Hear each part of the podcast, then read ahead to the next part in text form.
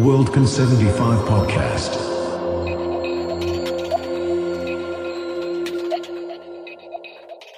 Welcome to Worldcon 75 podcast. My name is Jani Ylönen and I'm joined in this session, so to say, with Stanley Chan, a science fiction writer, and Ken Liu, science fiction and fantasy writer. Welcome. Glad to be here. Hello, everyone. So you have had a busy day here at Worldcon today. As I've understood, Stanley, you had three panels today? Yeah. And the fan table. Yeah. Oh, a fan table as well. How about you, Ken? Uh, my day was easy. I mean, I just had to do a signing, uh, but, uh, it's always fun to be at Worldcon because you have a lot of, uh, you get to meet a lot of friends and, uh, catch up with people you don't see for the whole year. Um, so it's busy that way. Yeah. So always something to do, even if you don't have official business to do. That's right. Okay. So can you tell me a bit about the panels you were in, Stanley? Yeah. The first one is about like contemporary Chinese science fiction. So we also included, uh, Liu Cixin, the author of the three body problem, which is also nominated as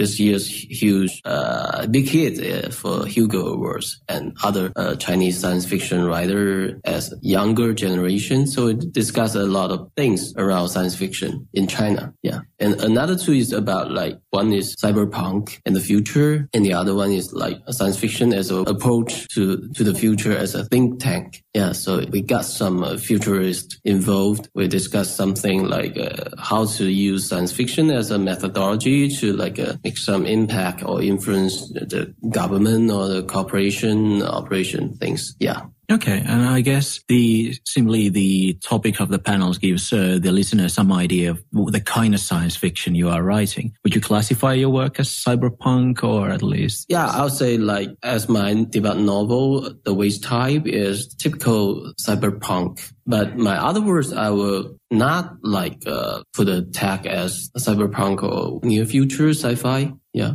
Okay. And perhaps it would be appropriate at this point for those listeners who don't know Ken's production or writings. How would you classify the kind of styles you are writing? Uh, I, I don't, I'm not sure there's an easy, uh, style that I particularly fit into either. Uh, I'm mostly known to, uh, readers as an author of, um, epic fantasy novel series called The Dandelion Dynasty, uh, the first book of which is called The Grace of Kings. And, uh, otherwise, I'm also, known as a short story writer. Um, and, I've won a lot of awards with those short stories. the most famous, of which is probably called the, the paper menagerie. Um, I, I, write, you know, both uh, science fiction, very hard sci-fi, as well as uh, fantasy, uh, magic realism, uh, a wide variety of things. Is it difficult for you to write different kinds, or is it even the freedom of uh, you know not having any kind of? I think it's just kind of fun to write in different styles. I uh, I think I would get bored if I just tried to stick with one. Hmm. How about you? Yeah, I, I read a lot of Ken's work, so it's very diverse. So it's kind of just like he can handle all kind of different style and genre. So I'm trying that myself too. So I try to like uh, not be trapped in the genre like science fiction or whatsoever. So just write a story whatever you want get rid of the tags. Yeah, I mean, the tags are something easy to, I guess, use to start a conversation, but they don't lead very far in most cases. Easier for the publishers, for the readers, for the market, I guess. Hmm. I have to ask because cyberpunk and space opera has been some terms that has been used to talk about, for example, Chinese science fiction, which uh, in some sense, these are tags that, well, sometimes are viewed as almost historical these days. How do you feel about that? You know, these tags being used for Chinese? Yeah, actually, we talk about this topic today because, like, uh, one of the guests said, "I cyberpunk is over now." Because right now we are living in a world full of electronic devices. We're living in a world full of high tech. There's no like uh, intention like between individual with a big corporation. Everyone already fit in, be part of it. We don't fight against the big company or the big government. We just accepted pretty well. So there's no punk anymore. So they think cyberpunk is already dead. Yeah. Mm. How do you feel about that, Ken? You know, it, it's funny. I think um, Chinese science fiction. Uh, I think if you ask a lot of Chinese science fiction writers, they don't view themselves as writing something unique called Chinese science fiction. I think they just view themselves as writing science fiction. Because so little of it has been translated, when it does get translated, I feel like Western critics feel compelled to put some sort of label on it. And so you hear labels like cyberpunk and whatnot being thrown around. I mean, take Stan's work. I, I, I think you can certainly view it through the lens of uh, cyberpunk, classical cyberpunk. But I also feel it's uh, the Waste Tide particularly has large uh, strains of posthumanism, uh, and a lot of the concerns about surveillance society um, and uh, the globalized world uh, and and what it means to to live in an increasingly globalized world where high technology and universal surveillance threatens the very meaning of what it means to be human. I don't think this is, you know, the sort of thing that, that you would say is, is just classical cyberpunk. Uh, I think it's uh, definitely evolved beyond that. So it, it is a little strange, as you point out, that these, these historical labels are being used to classify Chinese sci-fi when I don't think they're any more just describable within those tags than contemporary American or British sci-fi would be. And you mentioned translators, and you have worked as a translator yourself in this case. How do you separate yourself as a translator and a writer? So well, you know, I'm a I'm an American writer, and so uh, all, all my stories reflect a very deeply American kind of perspective. And and so working as a translator is very interesting because I now have to make sure that I can properly separate uh, the kind of stories I want to tell from the kind of voice that's necessary to faithfully reflect the original author's concerns. Um, I, I, think, you know, as a, as a translator, uh, contemporary translation practices are very constrained on, on the type of things that translators may do before being accused of being uh, of betraying the text, even though all translation is betrayal to some degree. I feel pretty lucky in that I, I can speak with the original authors, you know, like Stan and, and like uh, Liu Cixin himself, and I can clarify some of the intention issues behind the ambivalence in the text and, and try to figure out a way to convey um, the voice and the intent of the author accurately without distortion. Uh, but at the same time, you know, translation isn't a mechanical task, and I do feel like in order to recreate the voice of of the writer in a new language for a new readership uh, who's used to a different literary tradition, you do have to do some recreation and some reimagining, if you will, of the original story. And so that's a lot of fun to do uh, as a translator, especially if you're like me, uh, an author, and used to creation one particular way this allows you to do things in an entirely different way. Hmm. Then, how do you feel about reading translations of your works? Uh, it's very interesting because Ken and I are working together on a piece of translation. So we will uh, email back and forth, uh, like uh, discussing some some questions, uh, some specific uh, phrase or sentence, like how to better phrasing to fit in the, the English, or like how to translate from very Chinese cultured context to Western like context. So it always feels like curious for me, like how Ken can use bilingual to think and also to write, and he can like switch between two different kind of thinking. So mm. I always learn a lot from that,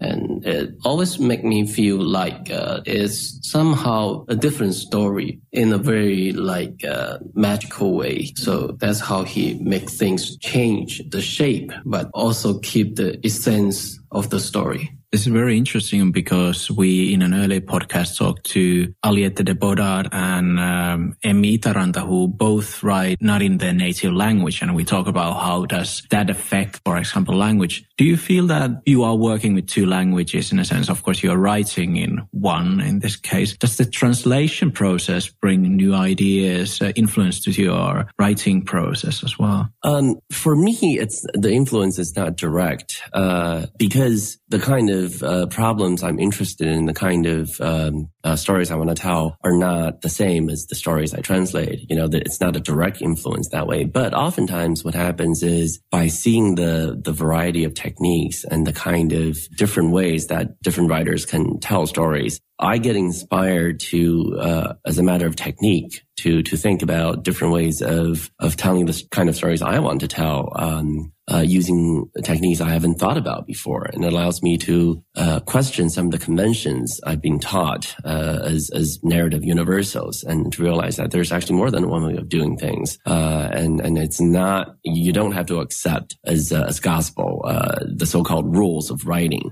because it turns out that many of them are just conventions established very uniquely to contemporary English genre literature, uh, which is not necessarily universal at all. Have you been, by the way, Ken, translated into Chinese? Yes. Uh, in, fact, uh, that's one of the ways that Stan and I got to be friends in the first place. Uh, Stan uh, was one of the first Chinese science fiction writers I got to know, uh, and he actually helped introduce some of my work, some of my earliest work, uh, into China to be published in Chinese Science Fiction World, China's largest and the world's largest science fiction magazine by circulation. and that was an amazing experience.